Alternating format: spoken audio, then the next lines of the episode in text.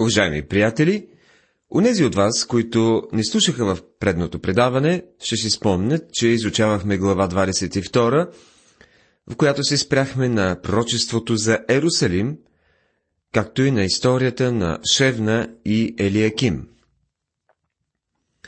Започнахме и глава 23, която сега ще изучаваме.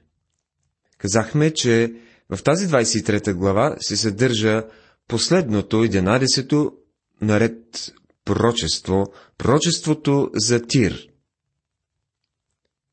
Тир и Сидон бяха два велики града на финикийците. Сидон бе градът майка, но тя скоро бе надмината от своята горда и богата дъщеря Тир. Корабите на финикийците влязоха в пристанищата на Средиземно море и дори проникваха в неотбелязаните на картата океани отвъд колониите на Херкулес. Корабите на финикийците носиха калай от днешните земи на Великобритания. В действителност, значението на Британия е земя на Калай. Финикийците бяха агресивни и прогресивни хора.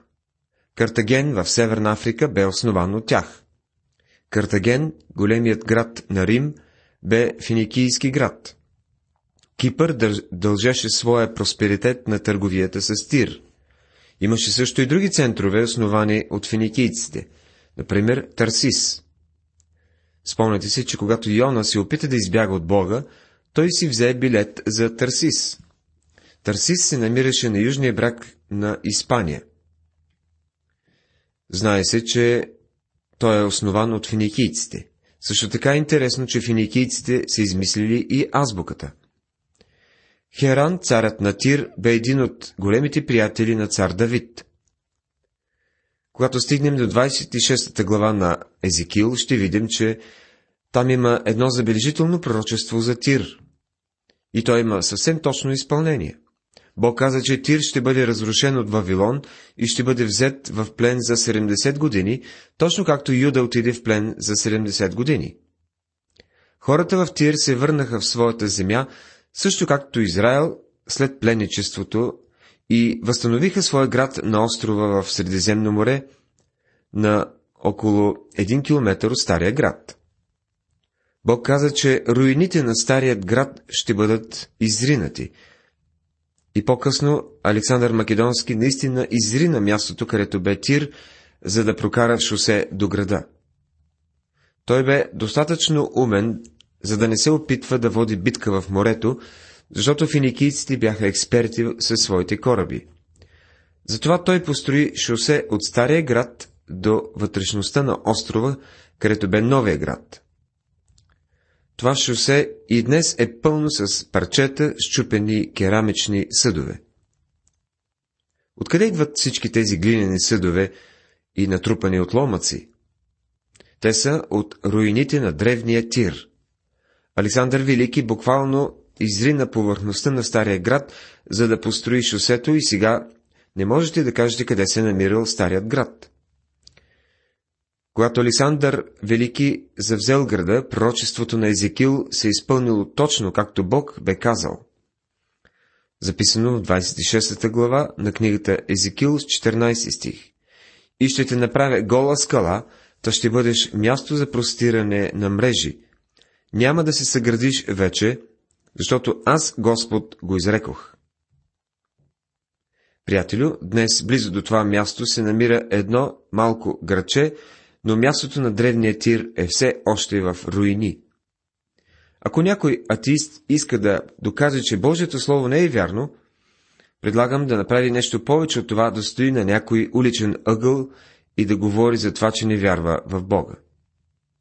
Нека да отиде до мястото на древния тир и да възстанови града.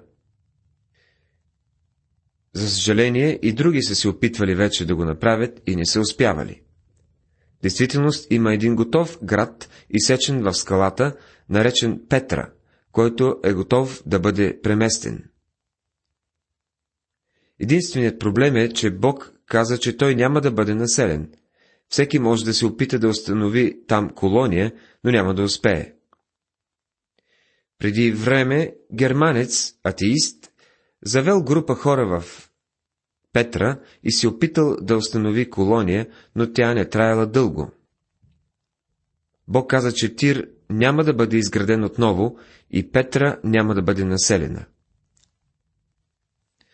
В следващите стихове ще видим божествената отговорност за разрушението на Тир. Наложеното за Тир пророчество. Лелекайте търсийски кораби, защото той се разруши. Та няма за вас къща или вход. От китимската земя им се извести това. Глава 23, стих 1. Картината тук ни представя кораби, идващи от Тарсис, в Тир, който е била колония на финикийците. До тях стига известието, че Тир е разрушен. Приближавайки града, те виждат, че оттам се издига дим. След това виждат, че градът е изравнен с земята, а пристанището е затворено. То вече никога няма да бъде велик търговски център. Млъкнете, вие жители на крайморието. Да, ти, когато сидонските търговци, минаващи през морето, са обогатили. 23 глава, 2 стих. Сидон се е намирал на около 30-40 км нагоре по брига на Тир. Тир и Сидон се споменават заедно. Те бяха два от водещите града за фи, финикийците. Изявените морски търговци на Сидон превърнаха Тир в града, който беше. Интересното е, че пророчеството, засягащо разрушението на Тир, бе буквално изпълнено.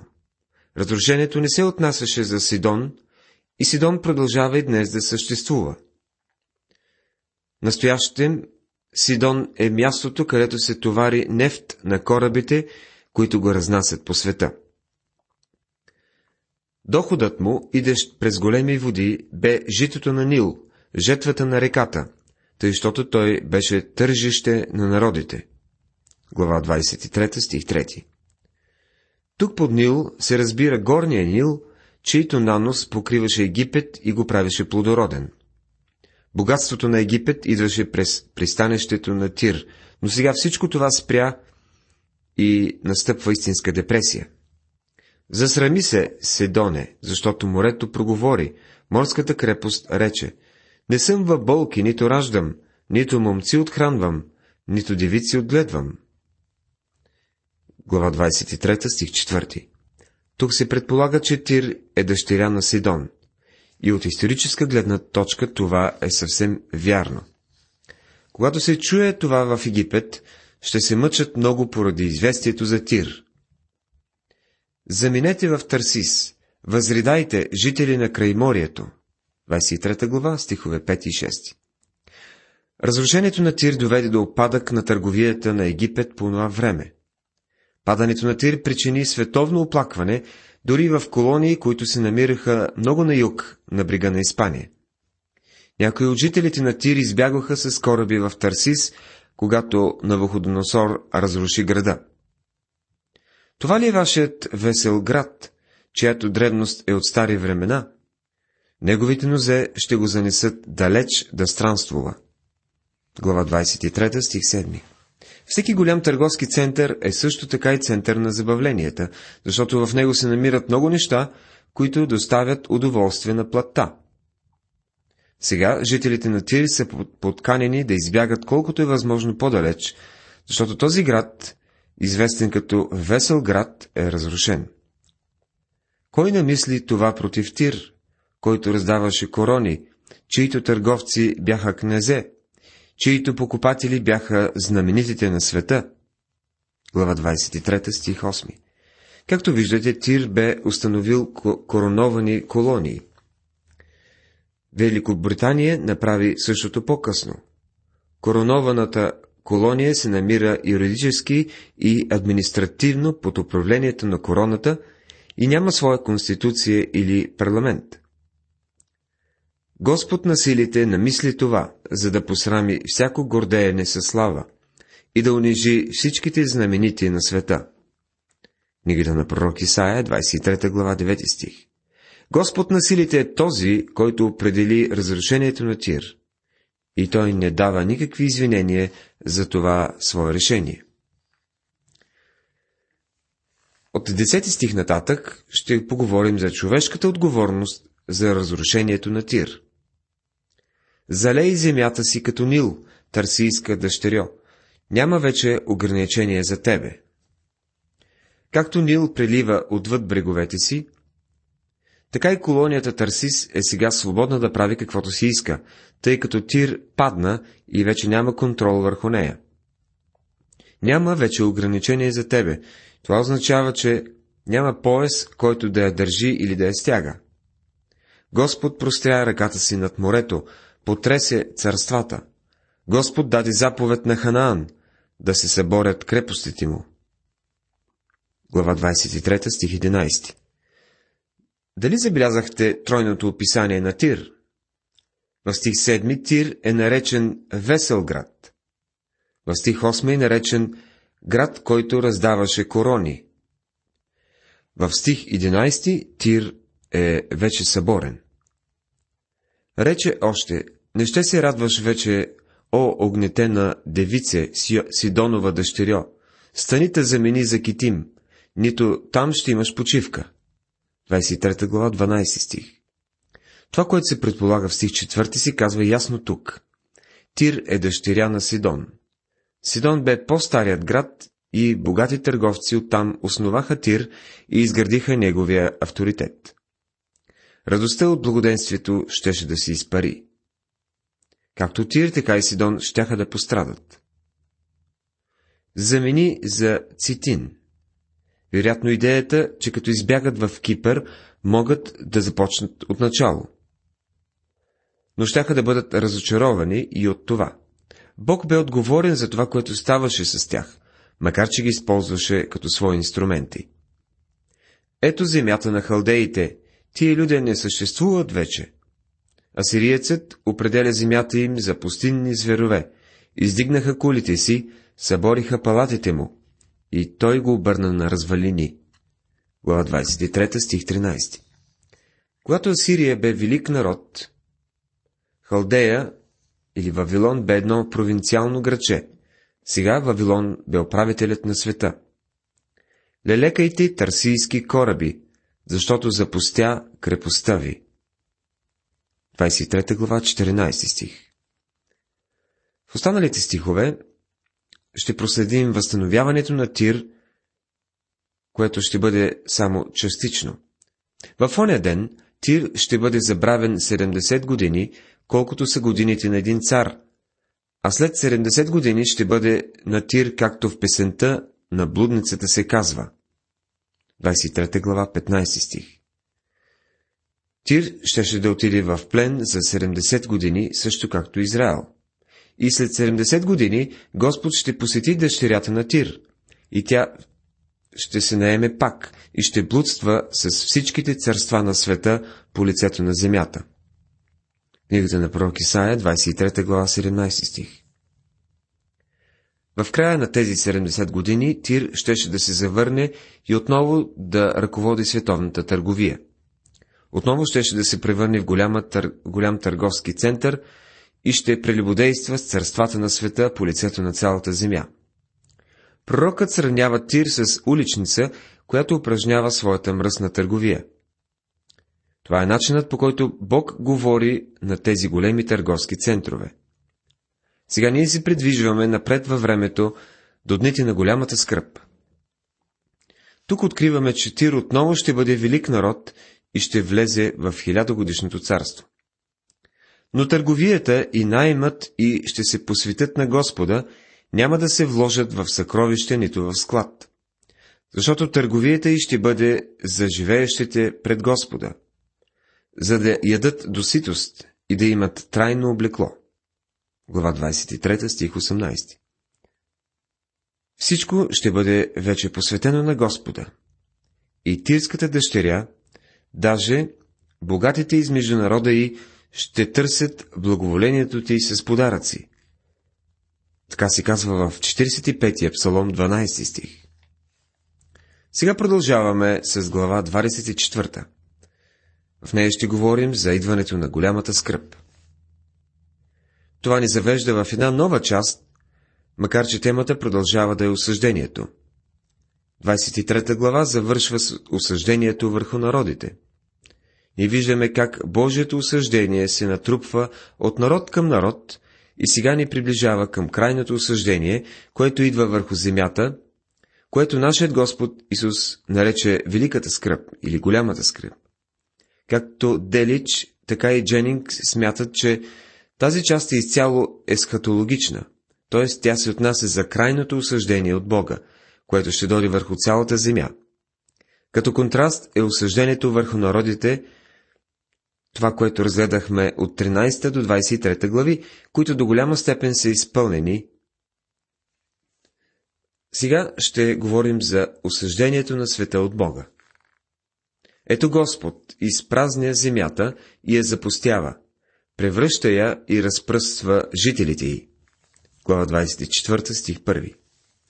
В този стих земята е гръцка дума и може да означава както земята на Израел, така и целият свят. Целият свят отговаря по-добре на съдържанието на тази глава.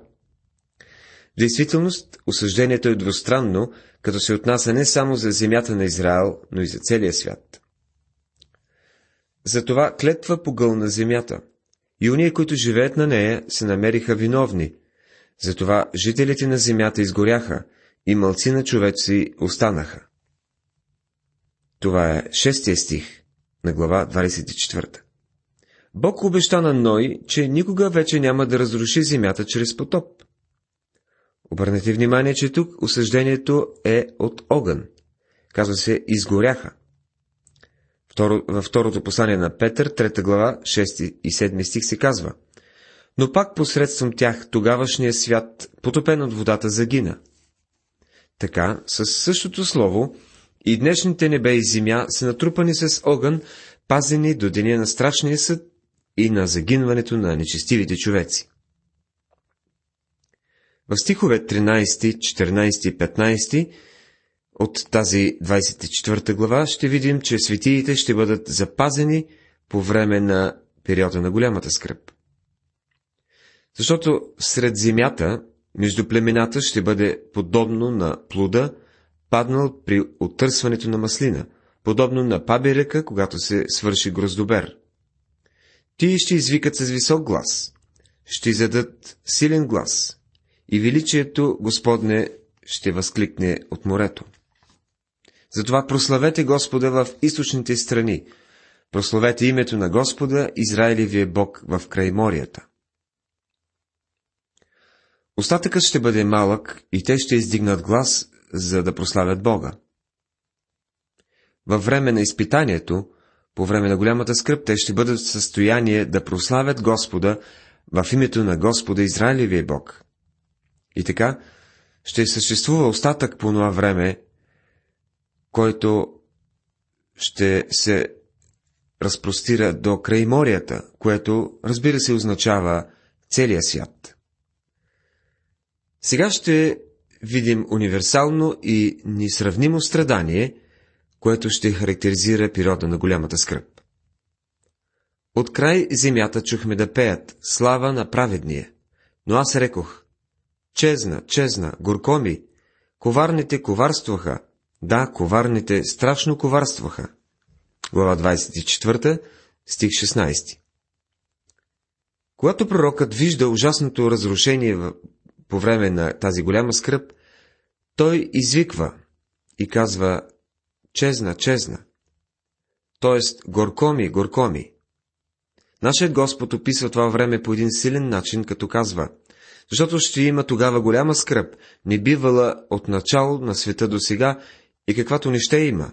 И ако да не се съкратиха уния дни, не би се избавила ни една твар. Но заради избраните, уния дни ще се съкратят. Матея 24 глава, 21 стих Страх и яма и примка са върху тебе, о земни жителю.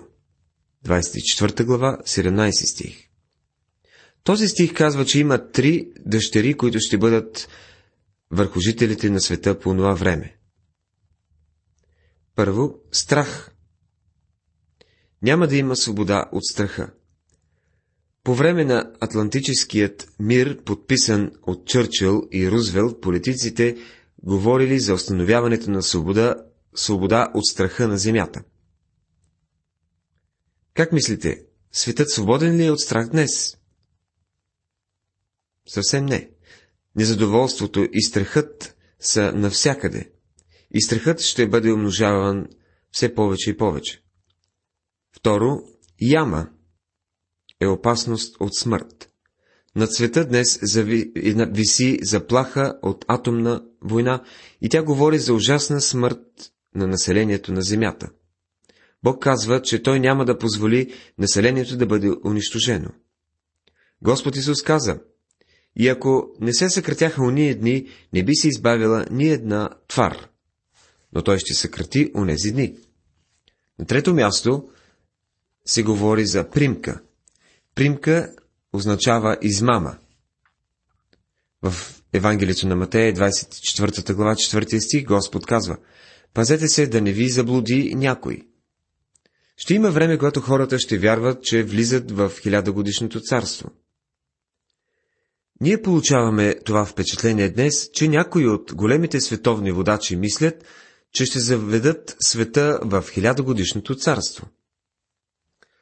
Но те няма да доведат нищо друго, освен голямата скръп и антихристът ще поеме управлението. Светът ще си мисли, че навлиза в хилядогодишното царство, а в действителност влиза в периода на голяма скръп. Едно от нещата, които ще характеризира антихристът е измамата. Той ще бъде измамник. В край на краищата, неговият баща, дяволът, е точно това. Колко много хора днес са мамени. Те са мамени относно живота. Колко много хора дори се мислят за вечността. Много малко, за съжаление. Повечето от тях мислят за това, което е тук и днес. Науката днес отхвърля историята за сътворението. Те не я искат. Това е един голям ден на измама. Приятелю, ти можеш да бъдеш измамен от науката. Можеш да бъдеш измамен от политиците. Можеш да бъдеш измамен от медиите. Можеш да бъдеш измамен от войните, от недоволните, от протестиращите. Единствената помощ, която е на разположение, се нарича Господ Исус Христос. Обърни се към Него. Той стана мъдрост за нас. И Той е единствената ни надежда. По време на голямата скръп хората ще бъдат мамени и антихристът ще може да погледне и да каже наивници. Дяволът казва това за човешката раса и наистина ние ще сме това, ако не се обърнем към Христос. Който бяга от гласа на страха, ще падне в ямата. И който възлиза отсред ямата, ще се улови в примката, защото прозорците отгоре са отворени и основите на земята треперят. Това е последният стих, който ще разглеждаме в това предаване. И това е 18 стих. Тези, които не паднат в ямата на смъртта, ще бъдат погълнати. Книгата Откровение ни казва, че една четвърт от населението ще бъде взето във време на осъждението и че по друго време една трета от населението ще умре. Уважаеми приятели, тази вечер изучавахме 23-та и част от 24-та глави. Поговорихме за пророчеството за Тир. Но започнахме една голяма тема, идването на голямата скръп, която ще продължим да разглеждаме и в следващото предаване. Бог да ви благослови!